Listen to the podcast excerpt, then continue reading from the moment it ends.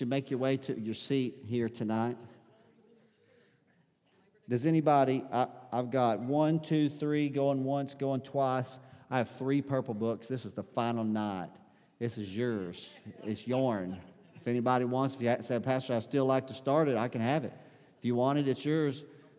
You have, I know it's it, this is the final night of it tonight. All right. Anybody else tonight? This is it. It's going once, going twice, because we're wrapped up with it. But you can still use it for personal devotion or a Christmas gift. Yeah, repackage that. Huh. Um, but let, us go ahead and jump right in here to the lesson tonight. Obviously, that's the new word that we've been saying amongst ourselves recently. Obviously, that comes to me personally from a little redheaded granddaughter named Anna Bossy Britches Mueller. And because she said last week, obviously, granddad, just like that. So it's been on my mind ever since then. So, nonetheless, here we are, Purple Book. We began this journey over a year ago, didn't we, Jace? When it over a year. And I told Jace today, I said, there have been times that I have historically uh, got diverted because my attention span could not last that long on this long of a study. But we have been able to stay focused. We've been able to make this journey. And I came here, I don't know, I know if you're all the way in the back, you probably cannot see what's on this board here tonight. But tonight being the final lesson of well over a year of Wednesday night studies, I want to have a review, and then I'm going to jump into the final concluding subject here tonight, building upon first Jason then Shane's teaching. Says here, Purple Book, Biblical Foundations for Building Strong Disciples. Let's take a moment and think about that. Part of our spiritual journey is learning, isn't it? You really believe that? I mean, I, I do. I believe part of our of our journey in the maturation of our faith is we have to learn to become a student. The term disciple here comes to us out of the New Testament uh, in this sense, and it means to be a pupil. It's, in the first century, it was to be a pupil in a particular school of thought. And Jesus was known as a rabbi. That's why you see him in many passages called rabbi. And so we are now that you don't see the term disciple carried over into the New Testament epistles like it was in the book of Acts and certainly in the Gospels, but this principle still applies. You know, Jay shared with you on Sunday night about our upcoming theme for our rebranding of Sunday school into Grow, Grow classes or something. I mean, Grow is our in the intent, and it's coming from 1 Peter 2 and 2. 1 Peter 2 and 2 says, As newborn babes, desire the sincere milk of the word that you may grow thereby. 2 Peter chapter 1 says, Add to your faith virtue, and then to virtue knowledge. And then he conclude, goes further, he says, That you may grow in the grace or in the knowledge of the grace of our Lord Jesus Christ. So there has to be something inside of us that says, I need to have a depth of my, of my understanding as it relates to biblical issues. I can't, too many times in Scripture, the people of God are reproved for ignorance. Ignorance is something that's correctable, isn't it? Right? This is something that all of us can uh, get on a journey of life, and you can start a process of self education. I think that's why in 1 John chapter number 2, the apostle says that you have an anointing. 1 John 2 and 27 is a scripture that got my heart years and years ago. It says, You have an anointing, and you have no need for any man to teach you. Stop right there. Do not leave. Because you're thinking, Well, Pastor Brown, if I don't have any need for a man to teach you, why am I here listening to you? Certainly, the principle there is in the contrast of competing spirits, voices, judging the spirits. We have, no, we have a dependency upon the Holy Spirit you can get along with God. You can have Mary at the feet of Jesus moments, can't you? Where you desire His word, you can grow. And the end result is you become a strong disciple, a faith filled disciple. Um, part of this journey, the reason why Jace chose the Purple Book for us over a year ago was, and to one degree, it's like a production manager. It's like a production line. You start out with a base product, you have an end product in design. Those of us that were in the military, how many of you remember your journey of signing up, going through basic training, uh, stri- being stripped of your identity. I can remember, took my hair off, took my clothes off, took my identity, took everything. Uh, took almost every my reason for living, and then they repackaged me and redesigned me. And then several weeks later, I emerged on the other side, an entirely different human being than when I started that journey. And those principles, and these some older men that are here and women that are here tonight that are veterans themselves, some of those very same principles are still with us to this day. Things that we learned all the way back in a short window of time. So we became something. We became a soldier. Well, we were designing strong disciples. So we began this study with sin and salvation. We just feel like it's very important that we understand the concept of sin right? That we understand the concept. You're very fast up there, Lori, so we appreciate you. And um, sin and salvation, this journey took us into a garden called Eden. It took us into a moment where transgression, Romans 5, you have to understand sin, where it says, Romans 5, New Testament, by one man, sin entered the world and death by sin. In that first lesson, we learned that men sin. We, were all, we all died in Adam. Romans 5 says we all died in Adam, and thus we were incapable of producing salvation, redemption. But Jesus, but God in the person of Christ provided salvation. So we started this journey because if you don't have a knowledge of sin, you'll never have a, a, a need in your mind. You'll never conceive that you have a need for salvation if you don't have a knowledge of sin.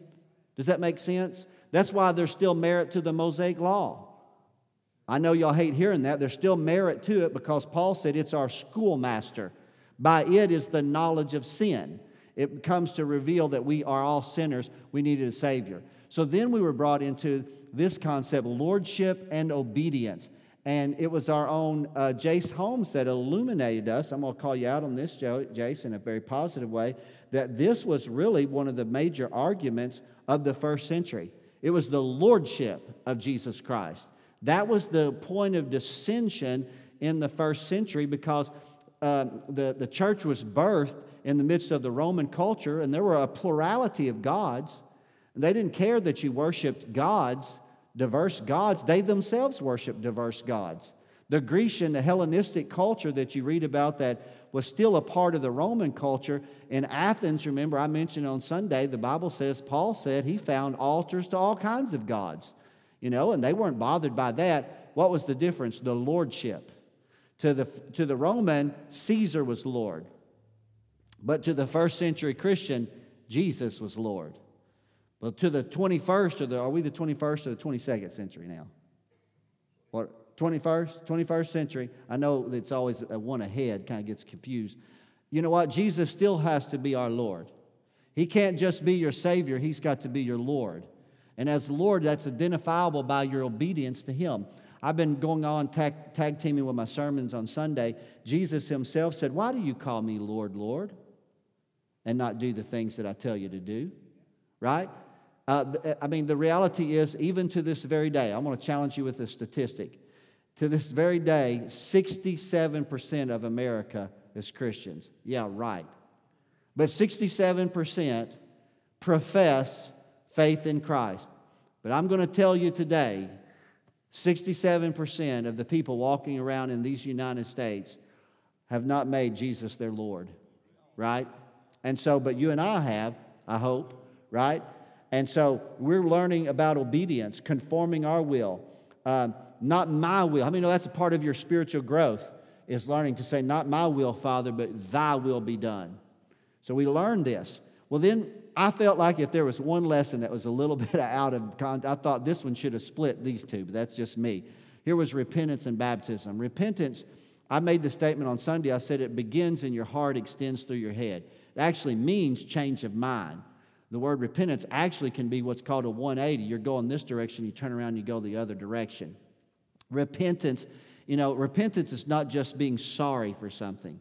We, we, we've commingled at times being sorry for something and repenting of sin or sinful behavior or lifestyle. I have many times felt sorry for something, professed it, but I never changed my behavior. I never really repented. Because when I repent, I change my behavior. Let me give you an example of this.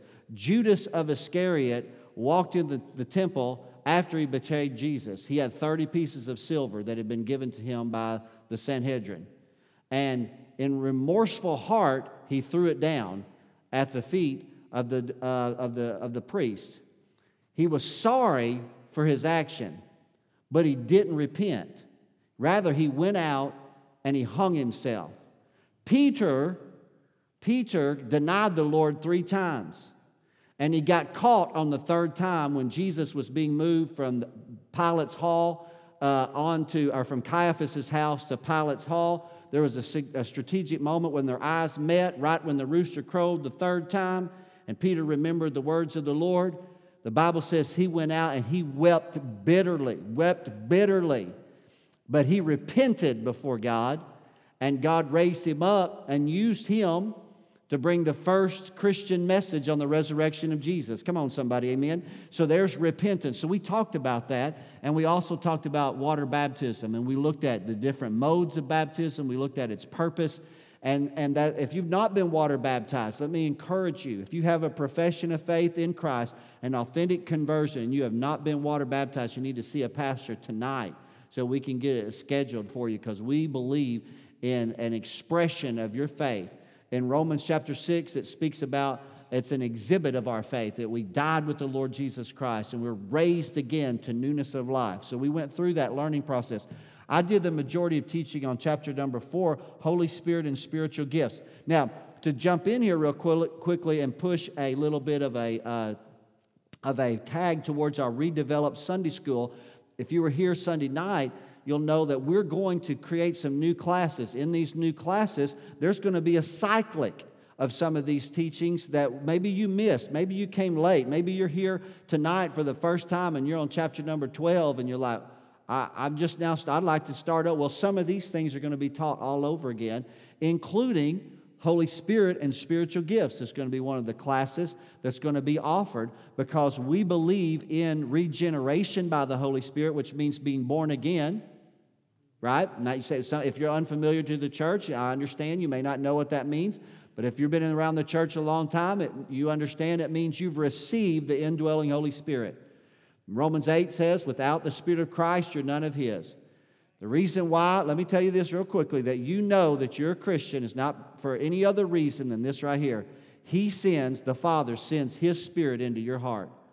That distinguishes you between you and the person who's beside you wearing a Christian t shirt and a Christian necklace but is not genuinely born again. What distinguishes you? You have the indwelling Holy Spirit. If you have genuine profession of faith in Christ, He breathes on you. And so we shared, we broke that down, and then we took you in. We believe that there's a difference between regeneration by the Holy Spirit and spirit baptism with spiritual gifts to follow. So we broke those down. We identified nine spiritual gifts. You want to learn more about those, then you, I want to encourage you to come to that class. Sign up for that particular class and, and then agitate those gifts in your life. Pray for God to use you. Powerful giftings of God. Are y'all out there tonight? Amen. And, and, and that you're ever, the Bible says in 1 Corinthians 14, that chapter closes with exhorting us to earnestly desire. Those are the words of the apostle. Earnestly desire the best gifts. I want to be that church, don't you? That prays, God use us and, and reveal yourself through your spiritual gifts. How about spiritual hunger slash God's word? There has to be a rekindling in our own heart and life, in our desire for the Lord, His presence, and for understanding of His word, not just in knowledge, but in understanding. Correct? Right? Let me go back to again 1 Peter 2 and 2. As a newborn babe, desire. I mean, you know you have to stimulate that at times in your life?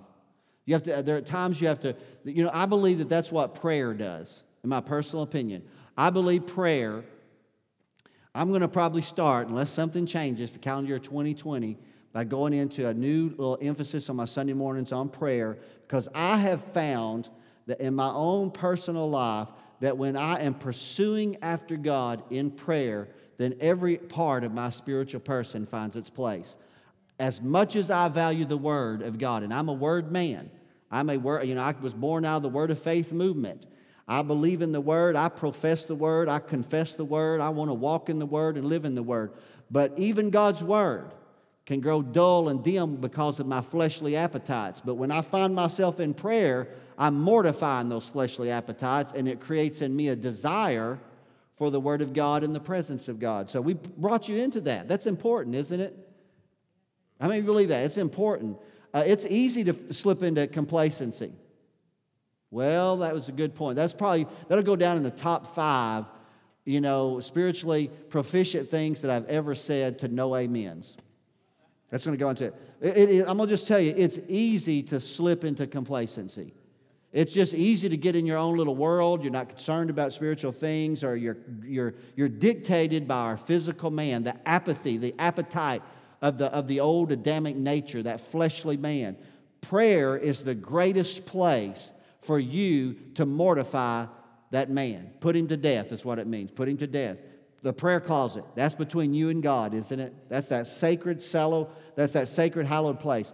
And then we talked about discipleship and leadership. And we start seeing a little bit of a transition here, but about a learning of, of, of, conformity to the will of God and truly seeing some of these things lived out on a regular basis. And then the development of leadership in your life. That everybody, I tell this, I've said this for so many years. I, will, I, I expect to echo it until the, the, my dying breath. I believe everybody needs a pastor. I just believe everybody needs somebody in their life that's a shepherd that somebody that can encourage you and instruct you and, and, and help develop you. All right, that will say things to you that will, you know, build you up, uh, reprove you if necessary. Right? I, I just believe that. And so there's, there's, God wants you to be under somebody, under somebody's leadership. And, and the, you know, I, I do think that that is a little bit of a, um, of a little bit of a failure that we have in the American church where, there, there, there's a little bit, some churches, there's an overemphasis of this and it becomes cult like. But in some churches, there's no, there's no real surrendering and submitting. If you go back and you study that, that, that culture of the first century, I mean, there, there, when, when someone was in leadership, that was a very, that was a prominent role. I'll give you an example real quick. Let me take it. JoJo's made this statement before. He said, when you look at sports and your children are involved in sports, the coach is very, very important because if you're, how many of you had kids involved in sports, deeply involved, vested, football, basketball, baseball, soccer, or anything like that? You think for a moment of time, you think that person, that male or that female that's that coach, is going, volleyball, I'm sorry, Miss Ann, I almost left you out, but I saw you back there. I got you. And right there. Table tennis, uh, badminton, um, what? Anything? That, dominoes. Okay, there we go. Now, Kim's in now. All right.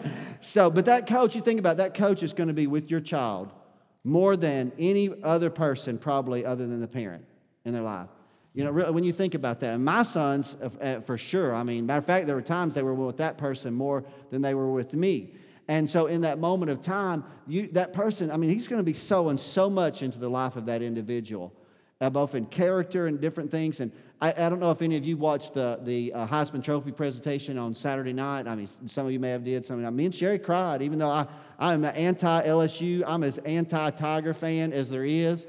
But I cried because I, I just see that, I see that bond. I see that, that fatherhood son in that moment when that recipient of that Heisman Trophy stepped up there and just can't hardly talk he, when he starts talking about his coach. And, he, and he's just like, I, I, I would go to war. I would die for that guy right there because that man's leadership has so affected him. So many people in church will never let a pastor have that much touch in their lives, and, and they lose out on relationship and development. I'm going to be honest, that's a failure in the American church. You don't see that in the Eastern culture. The Eastern culture, they bring you up in that family lineage where you respect and honor those leaders that are above you. So let's jump over here. Well, then we go from leaders, well, it's not just us pastors, there's spiritual family. Right? And church life. Don't you love the church? Not the, just the building, but the people, right? Right, in the old adage, here's the church, this is the steeple, here's all the people, something like that. Right, here's all the people. You know, this is who we are. This is our friends, our family. This is the people that we fight with and pray for. And I mean, fight in the good sense and occasionally in the bad sense. And it is a family. You know, one of the things that grieves me the most um, about being a pastor and stuff, I see people fragment away from the body at times over the smallest of things. They get offended over the littlest of things, and I get so grieved. Why? Why do we let things like that bother us so much that we will no longer worship in a family or amongst a family that we believe in because somebody said this or somebody did that? And in the overall scheme of life, it's so small. You know, live your life and say, give, give people grace. Can I help you tonight? Give people grace. That's part of your growth. Give people grace. You're not perfect, and neither are they. And so give them grace. Let them grow. They're, every now, I'm going to just tell you right now, I want every one of you a part of this assembly. I want you here, and I'm so grateful you're here. But guess what? There's going to come a moment somebody's going to say something that's going to bother you. Somebody's going to do something. Don't take it so seriously that you're ready to run away from the fellowship. And find a way. Isn't that why Jesus said, He said, if you have aught in your heart against your brother, is that what Matthew 18? We're just to go to them. We're not to, you know, start. Well, what if, sometimes people do something and they don't even know they did it. They don't even know that you couldn't hear the rest of the message that the preacher was preaching because you're still stewing over the fact that somebody got your parking spot in the, in the parking lot right? Well, then go to that person. That's what you find a way, is what I'm saying. Make it compatible, make it come together. That's what the being a body and a family is. Then we learn prayer and worship. A new lesson, new course that's going to be taught by our own bearded psalmist. Amen. That's going to be a very excited, exciting class as well. Prayer and worship. How many know you have to learn? Jesus' disciple, one of the things that they asked him specifically to teach them was how to pray. You have to learn how to pray. Hello? And you have to learn. It's like I had to learn how to be a soldier. I had to learn how to be a basketball player. I had to learn how to, you have to learn how to pray. You have to learn how to relate to God, communicate with God, what, what to say, what not to say, right? How to posture yourself, how to present yourself. You have to learn those things. And you, is that my phone? Who am I with the dinger on? I told myself not to do that. And it's my family. I knew it, those children. Prayer and then worship. From prayer, we transition into worship, right? Worship. Worship is more than this, isn't it? But it's, it's obedience, isn't it? Worship is becoming obedient to the Lord. Gail?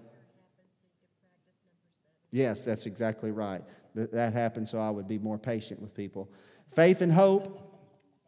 So then we learned about, the, that, about these principles that are a part, these spiritual principles. 1 Corinthians 13 mentions three faith, hope, and love. These are, the, these are pillars uh, in the kingdom of God faith and hope. And we, do, we talked about diversity in faith and, and hope that leads to faith.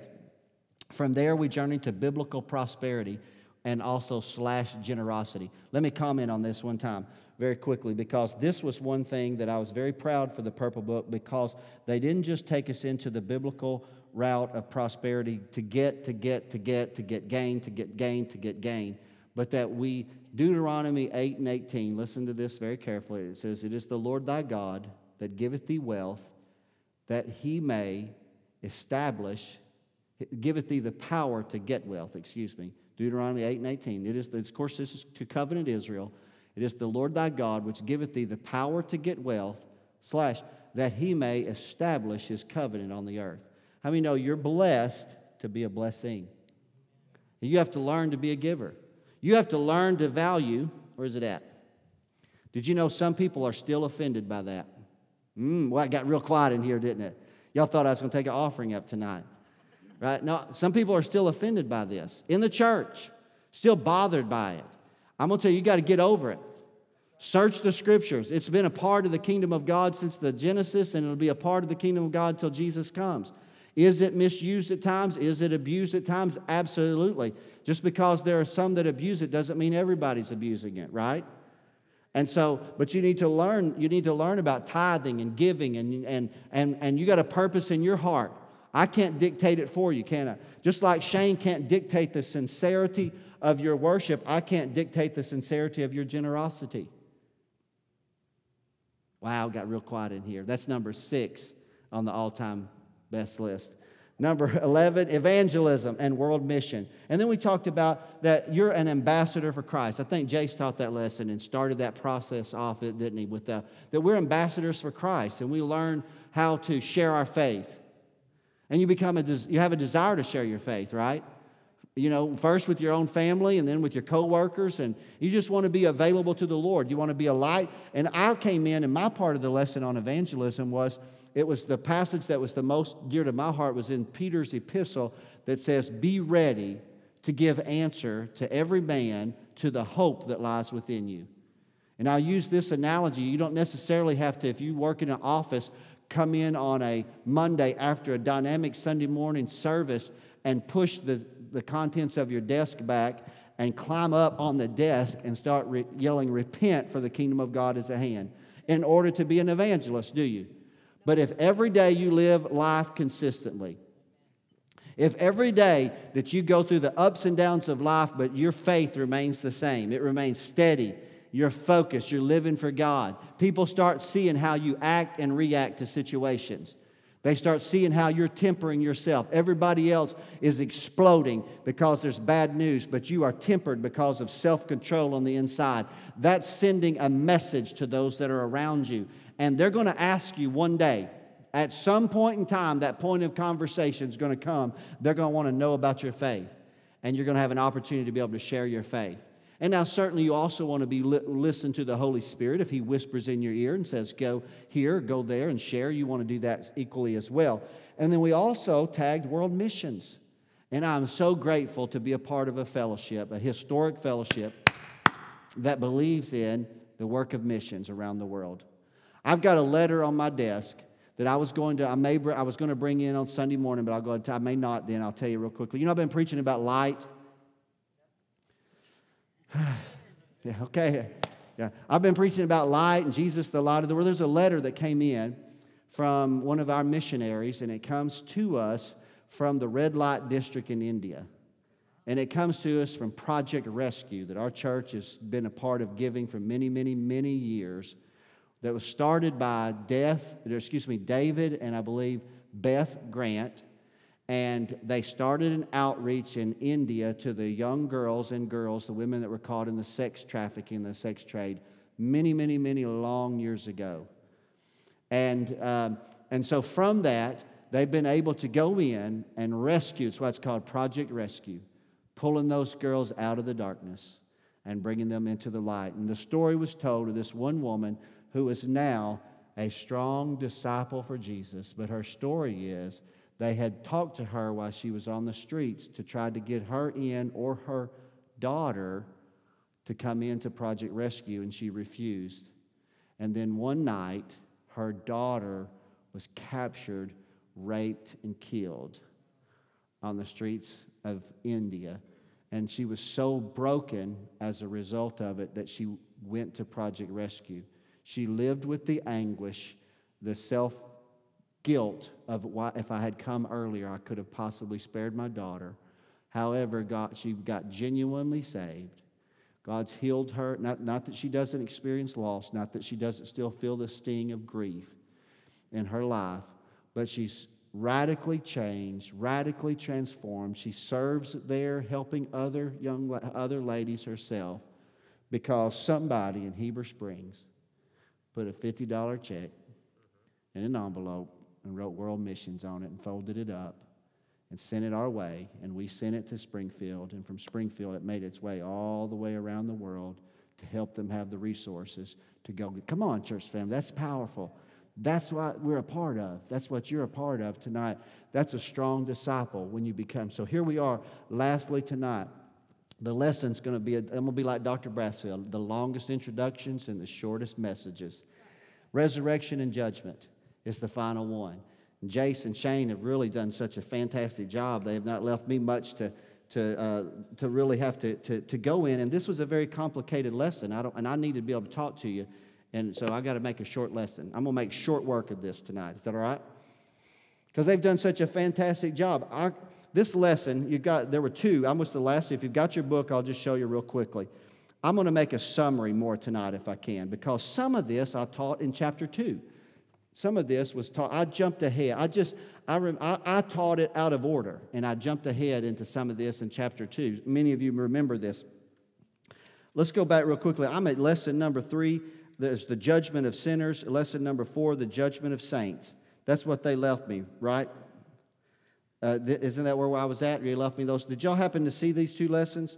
There was uh, 16, no, there was 21 scriptures on one, and uh, I don't know, about 25 on the other. And so there's simply no way that I could take you through that in that entire process. So I'm, I simply summarized it very, very quickly tonight. Uh, going back to that, Shane, or, or, I think, I think Jace talked more about resurrection, the coming of the resurrection, and, and that the hope of the resurrection, and kind of trying to enlighten your eyes to it's not just about going into heaven, right? But our hope is the resurrection of the dead and the recreation of all things, right? That's the, that was the, the Jewish hope. That was the belief that, that, that there's, an, and I believe, I hold to that today, I, I, and you do as well. So, and then Shane took us into er, the justice of God and that, that delicate balance there of distinguishing how that a God of love can still be a God of justice. That was a very powerful lesson last week. And it leaves me here to just kind of com- compact this together and talk about there are two judgments that you can, for the most part, that traditional Christianity holds to in the coming uh, consummation of all things. Those are the words that are typically used in the semi uneducated theological world the consummation of all things. In the consummation of all things, we believe that there are at least two judgments. One is the judgment of all people, and the other is the judgment seat of Christ. And they're differentiated some. The first one would be called, it might be called the general resurrection. But let's go to this particular passage in Matthew's gospel. Are y'all there? Well, Shane's here. When I say things like, Are you there? it's a good place to say, Yes, I'm here. Amen. So be it. I have to retrain you. Matthew 25, verses 31 through 46. Let's read that tonight. It's a familiar passage. It's Jesus' parable. The Son of Man shall come, when he shall come in his glory, and all the holy angels with him. Then shall he sit upon the throne of his glory. And before him shall be gathered all nations, and he shall separate them one from another, as the shepherd divideth his sheep from the goats. And he shall, he shall set the sheep on his right hand, but the goats on the left. Then shall the king say unto them on his right hand, Come, ye blessed of my Father, inherit the kingdom prepared for you from the foundation of the world. So, the two lessons, real quickly, that I was to teach was the judgment of sinners and the judgment of saints. So we're going to compile these together for just a moment of time. For I was a hungered, and you gave me meat. I was thirsty, you gave me drink. I was a stranger, and you took me in. Naked, and you clothed me. Sick, and you visited me. In prison, and you came unto me. Then shall the righteous answer him, saying, Lord, when saw we thee a hungered and fed thee, or thirsty and gave thee drink? Or when saw we thee a stranger and took thee in, or naked and clothed thee? Or when saw we thee sick or in prison and came unto thee? And the king shall answer and say unto them, Verily I say unto you, inasmuch as you have done it unto one of the least of these my brethren, you have done it unto me. Now notice this. Let's look very close at these last five verses or six verses. Then shall he say unto them. So look, this is a parable. Jesus said, when the Son of God has come in all his glory. So we might suppose, despite what we call eschatological differences of end time, this is the end of all things. We can just suppose that he's speaking of the end of all things, where uh, what, whether you believe in a pre, mid, a post, or no tribulation, or any of those, when all that is settled and millennial and everything is gone, this is the final judgment of all right here. And he says here in the 41st verse, when, when all the nations of the world are gathered before him, he says, I will say unto them on the left hand, Depart from me, you cursed, into everlasting fire prepared for the devil and his angels. For I was hungered, and you gave me no meat. I was thirsty, and you gave me no drink. I was a stranger, and you took me not in. Verse 44 Then they shall answer, saying, Lord, when saw we thee hungered? And then he simply says that if you've done it to the least of these, verse 45, you did it, or if you didn't do it to the least of these, you did not do it to me. And then verse 46, we're tying that to verse 41, and these shall go away into everlasting punishment, but the righteous into life eternal. Now, that speaks if that's a, a parable, it's still, maybe it's, it's a parable, but it seems to be speaking of a futuristic moment at some time at the consummation of all of human history when God Himself, revealed in the person of Jesus Christ, is going to have all peoples before Him. and he's going to gather them into two groups.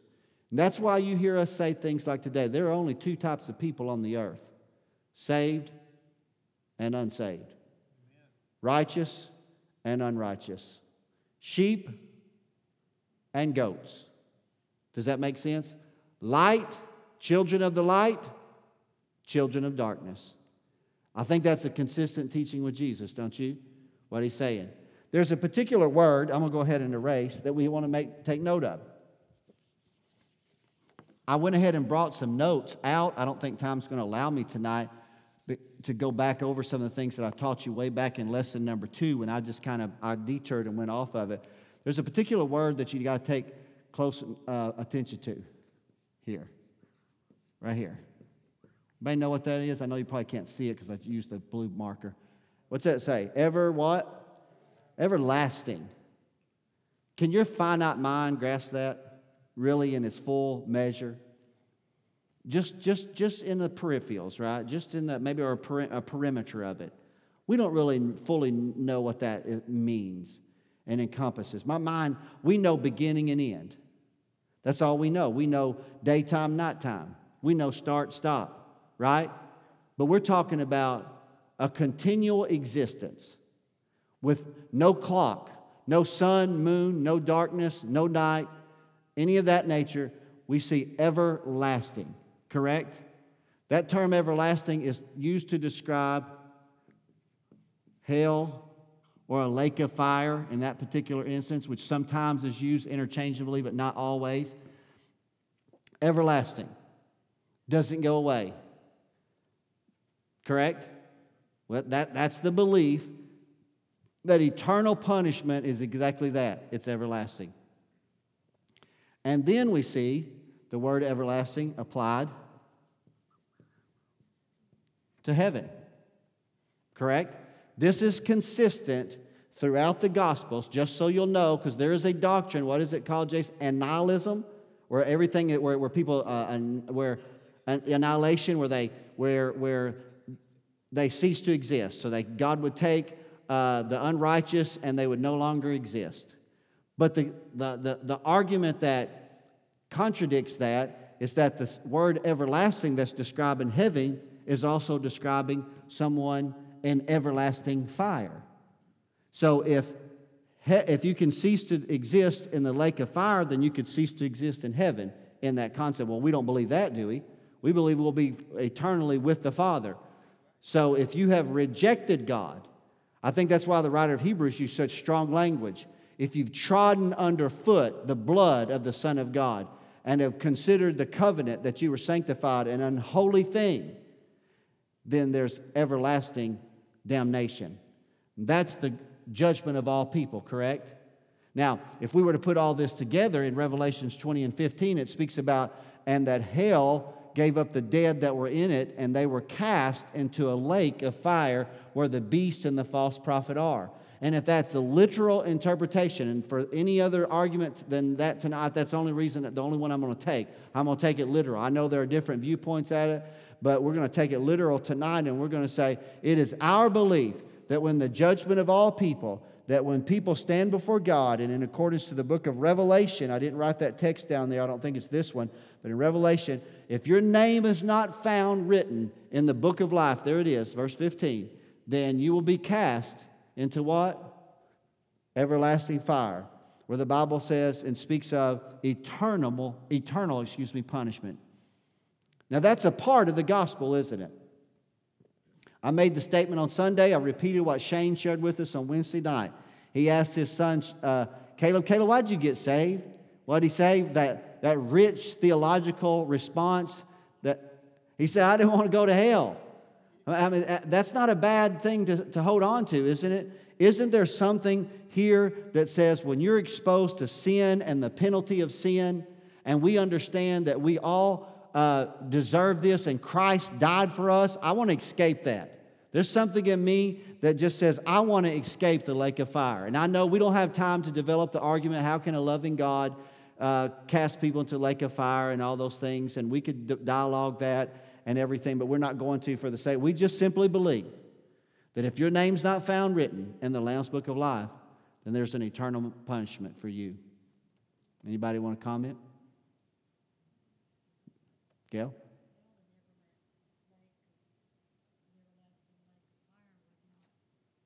Wasn't created for man, was it? That's what you're about to say, isn't it? Yeah, Jesus himself said it was created for the devil and his angels.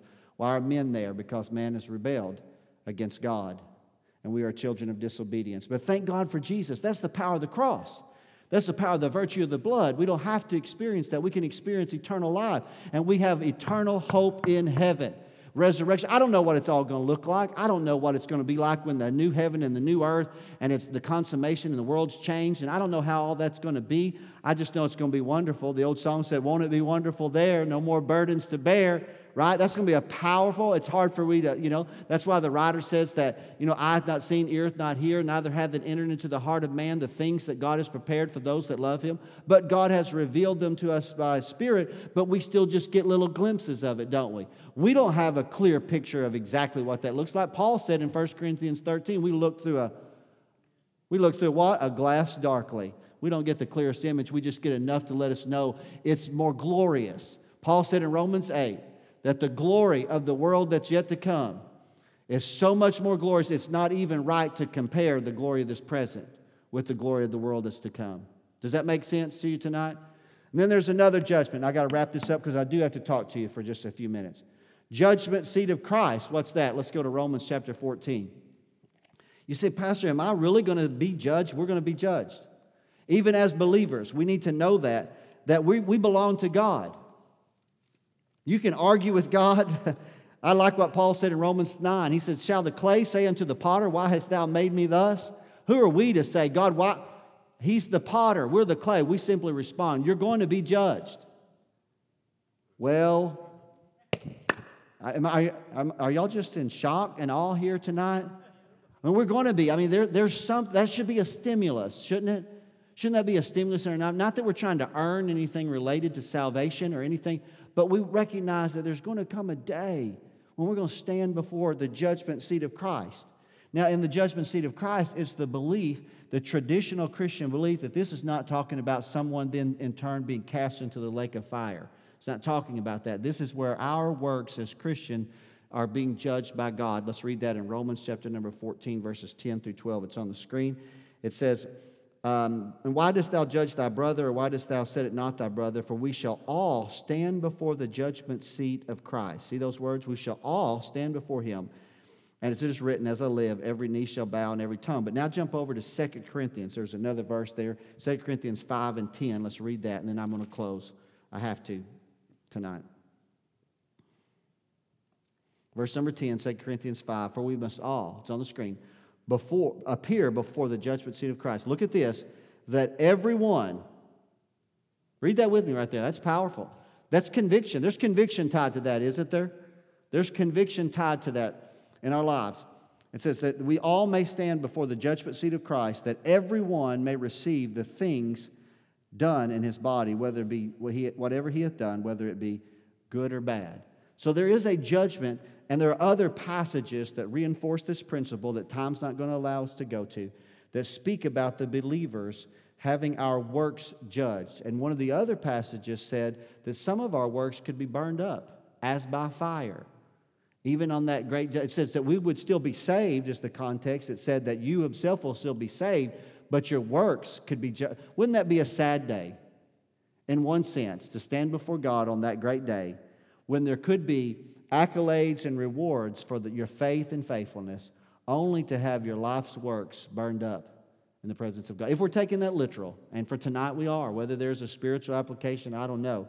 But if there's a literal, there, that ought to be a little bit of a stimulus in our heart. Not because we're trying to earn anything, but we want to be pleasing to God. Don't you want to be? I want to be pleasing to God. I don't want that one day I stand before Him and, man, everything that flashes on the screen of my life, I don't know how it's going to be. I'm going to be standing here and God's going to be watching these two screens. Fill these two screens, not be in heaven, and God's watching everything that I've done flashes in front of Him. And in that moment, everything I've done is about me, about my carnality, my fleshly appetite, my worldliness, my worldly lust, the lust of my flesh, my sensuality, all those things. Surely that's not who we want to be marked, you know, and be, be standing before God by. But surely want to be at the place where, in that moment of time, a life of faith and faithfulness. Does that make sense? A life of faith and faithfulness. What level of reward? I can't tell you. I don't know what level of reward are going to be for the, the, the, children of God. I don't know what that's going to be like. All I know is, is that we have a two primary judgments that the traditional Christian church has held to a general judgment of all people that distinguishes between those who know God and those who do, know, do not through Christ, resulting in those who are being cast into the lake of fire, and a judgment seat of Christ reserved for the Christian, where our works are going to be I, I, I merited, measured in the presence of God, how, whatever the, the, the reasoning behind that, rewards are going to be reckoned as a result of that particular moment. What that reward looks like, I can't tell you. I don't know any theologian that can, but I can say we need to be aware. Our life matters. Our life matters. What you do matters. The impact that you leave is not just being recorded down here, but it's recorded in heaven. We want to be, no, we want to be aware of that as we live our lives. So that's going to conclude my part tonight. And everybody said, Amen. The resurrection and the judgment. There's a lot more I'm leaving out. You got to study that on your own. Let's pray and let me talk to you for about 10 minutes. Father in heaven, I love you. Thank you tonight for this opportunity to be aware of eternity.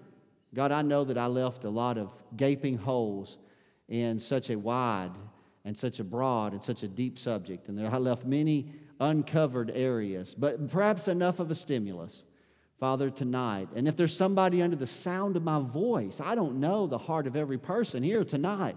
Maybe there's somebody here tonight, you just came in, you know, kind of out of the ordinary, and you're here and you're seated in a seat, and you're like, but your spirit is just being, is pulsating inside you right now. That's the Holy Spirit. And if you don't know Christ, I want to encourage you right now, turn your heart to Jesus. Accept Him into your heart and life and repent of your sins. Believe in the Lord Jesus Christ so that your name can be written in the Lamb's book of life and you'll be assured of being accepted in the kingdom of God on that great day of judgment that looms in front of all of mankind. Thank you for what we've studied. Thank you for this amazing journey that we've been on for over a year. I pray that we have helped build strong disciples in Jesus' name. And everybody said, Amen. All right, we got to move on. And this is what the pastor has to do. I go from talking deep spiritual subjects to talking, who knows, about random church things. that they're very important, but do you understand what that means? I'm going from a very, you're talking about heaven, hell, demons, devils, judgment, uh, all that to, okay, I want to talk about Wednesday night. I want to talk about Sunday school, blah, blah, blah. I got just a few short minutes. I want to talk about the, the service change that we talked about in here for a little bit. we have really debated back and forth a little bit of change. It's not that big of a change, but we've contemplated some things. We've reverted uh, back to something. So we're, we're looking at in 2020. JoJo was going to keep the youth in here with us, but that has since changed.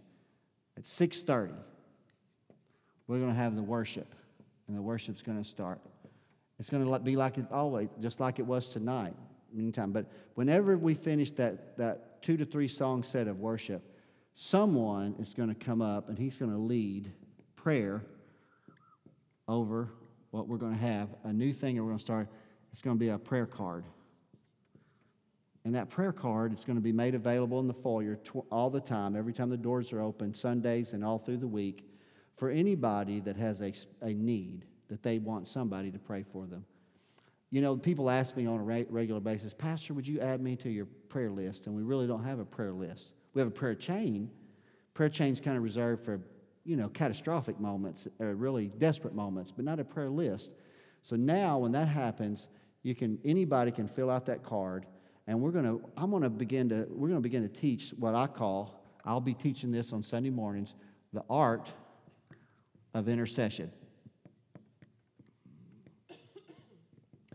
At that moment of time, that's not about you asking God to bless you. That's about you saying, God, man, sister so and so, her family's going through hell right now. And God, I came to this house tonight to lift up so and so, to stand in, you know, the old adage, stand in the gap and make up the hedge. That's what that moment's going to be right there.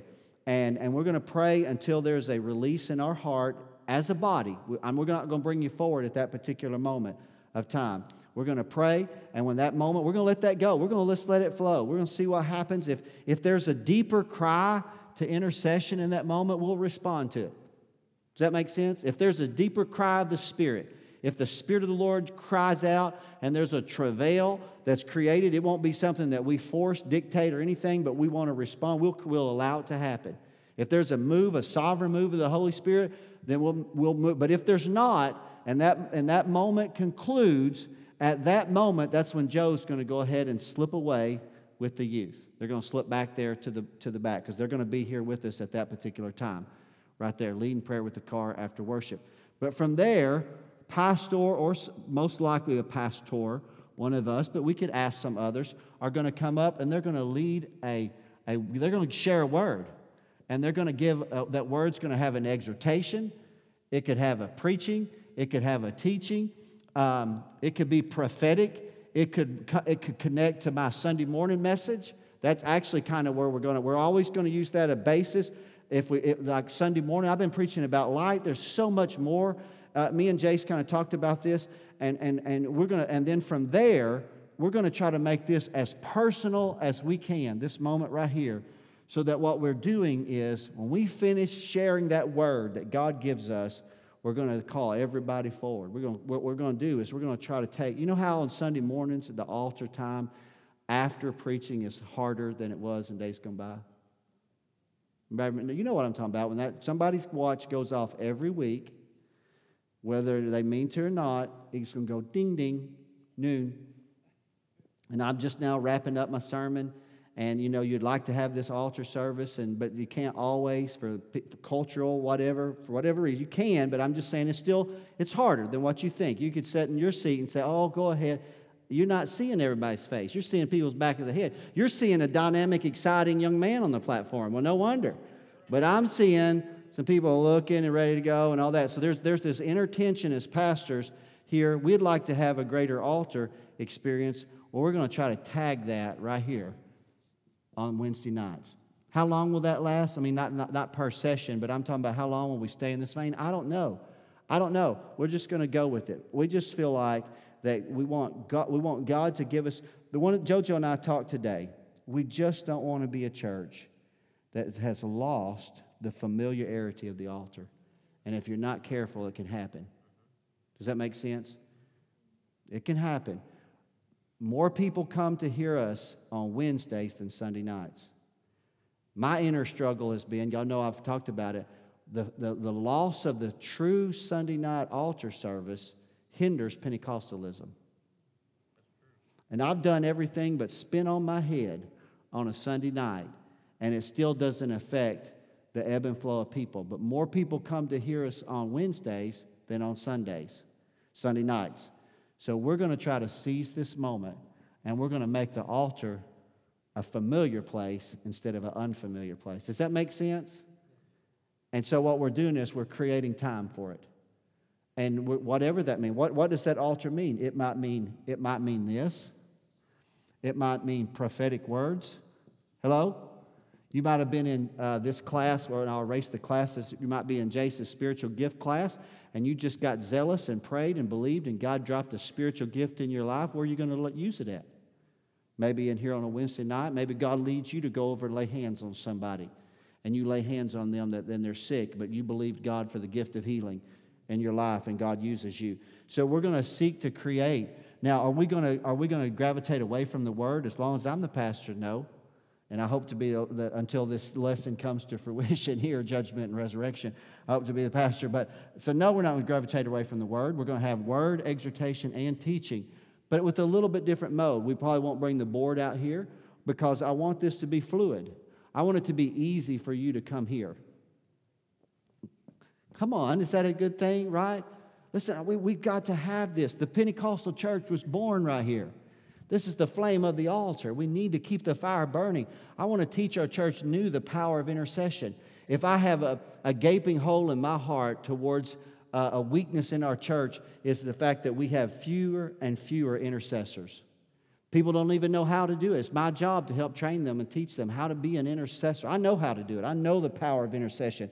I've got to do that. I'm going to start 2020 with this, and I'm going to create that. I don't know if we'll stay with this for a year like we did the Purple Book. I don't know that, but we're going to go with it for now. Is that okay? Does everybody kind of see where we're at? There, I, I think it's going to be exciting. We're going to probably set the culture of the, of the service a little bit more. Um, but our goal is by 715, 720, the teaching exhortation has concluded so that we can get you moving forward in prayer. Walt? Yep.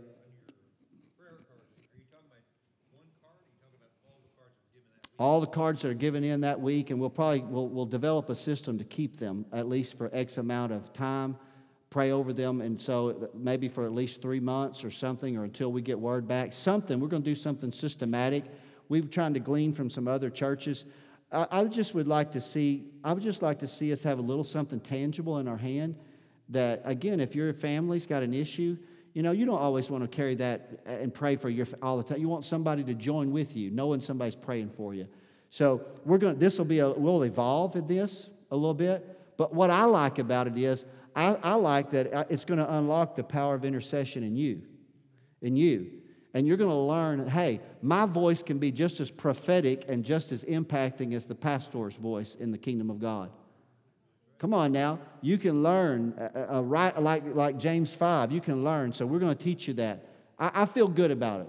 I want to ask y'all to help me. We're going to, we'll make some mistakes along the way, and we'll have to learn what works and what doesn't work. But we're modeling a little bit off of it, uh, not all of it, but off of James River Assembly in Springfield and they still call that their greatest service. They call it the prayer meeting. So, this is the, one of the most contemporary Assembly of God churches, one of the largest Assembly of God churches, but they still call their most impacting service their prayer meeting on Wednesday night. Now, ours is, theirs has teaching, ours does too, and ours will as well.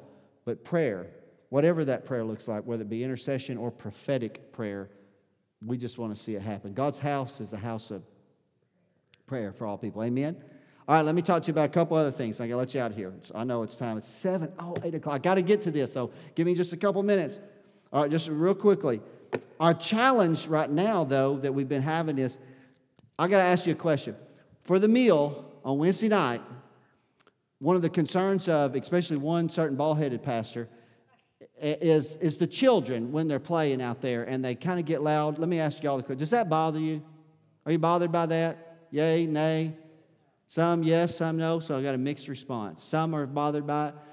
Well, there's, there's, not, there's only two ways to fix that, and that is we'd either have to feed, feed the kids up there, which we've been talking about that, but I just don't know if I'm comfortable doing that. One thing that JoJo's most concerned about is the door, that door. Open. Kids get up, they eat, you know, they, get, they, they, they eat in 10 minutes, they want to play. You know what children want to do? I raised six, they want to play. They got energy to burn off. But we don't start, we don't open up there till six. Aaron and Chelsea's trying to get the check-in system, not just for the nursery, we want to get our children checked in for children's church as well. And it's hard to do that when a parent's not the one checking them in. So I don't know what the answer is just yet, and, I, and I've run out of time to talk about it tonight. I'll have to talk about it later. The first thing, though, that we're probably going to do when we come back from our little Christmas break is we're probably going to lock those two double doors on Wednesday night. And you can't go in or out those two double glass doors. And we're going to make you come in through this main center door right here. And that way, if a child does step outside of the, of the gymnasium, they at least can't go out immediately into the parking area. We're trying to bring safety. I mean, we've got a, a security slash safety team that's trying to create for us the most safest environment for our children and for adults. And this building was not designed with that in mind. And so it's easy to get frustrated when you say, I want to go here, but I'm having to come in here. You know, you've got to be patient with this. We may do something for two weeks only to learn that was the wrong thing and then have to undo it.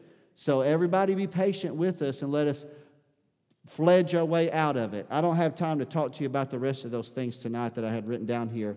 I'll. Um, let me just tell you this real quickly again. Check in for children. Coming in January. We talked. We've been telling you for weeks. Um, the kids on Sunday morning are going to be going straight up and checking in. You know, they're not going to be like at the end of Sunday school, or if you come in here at 10:15, you won't be bringing your children in here any longer. You're going to be checking your kids in, but we ha- we're going to decide over the next week where that check-in station is going to be. We don't want just nursery kids being checked in. We want every student, every student to have a sticker and be in our system so that that teacher, Aaron and Chelsea, say it, say that's now 1045, a printout can be given to them. They can go, uh, 42 kids, and then they can go, 42 kids. And they know exactly how many children every child is checked in. That's a new thing for us, especially when your building's not designed for that. It's going to take time and patience for everybody. So it's easier to happen on Wednesday, Sunday. Wednesdays is a challenge because kids are coming in here first and not being checked in. So we got, we're going to try to work through it. Yeah.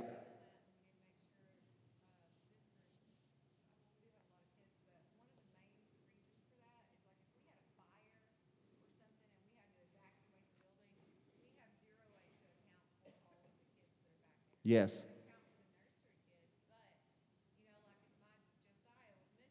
Right. Yep. Very good point. Yes. Yes, it is. That's a very great point that Andrea brought up. And let me tell you, church family, I know I'm taking longer, and they're going, What in the world are the adults doing so long in there? Pastor Brown a long winded tonight. They don't know.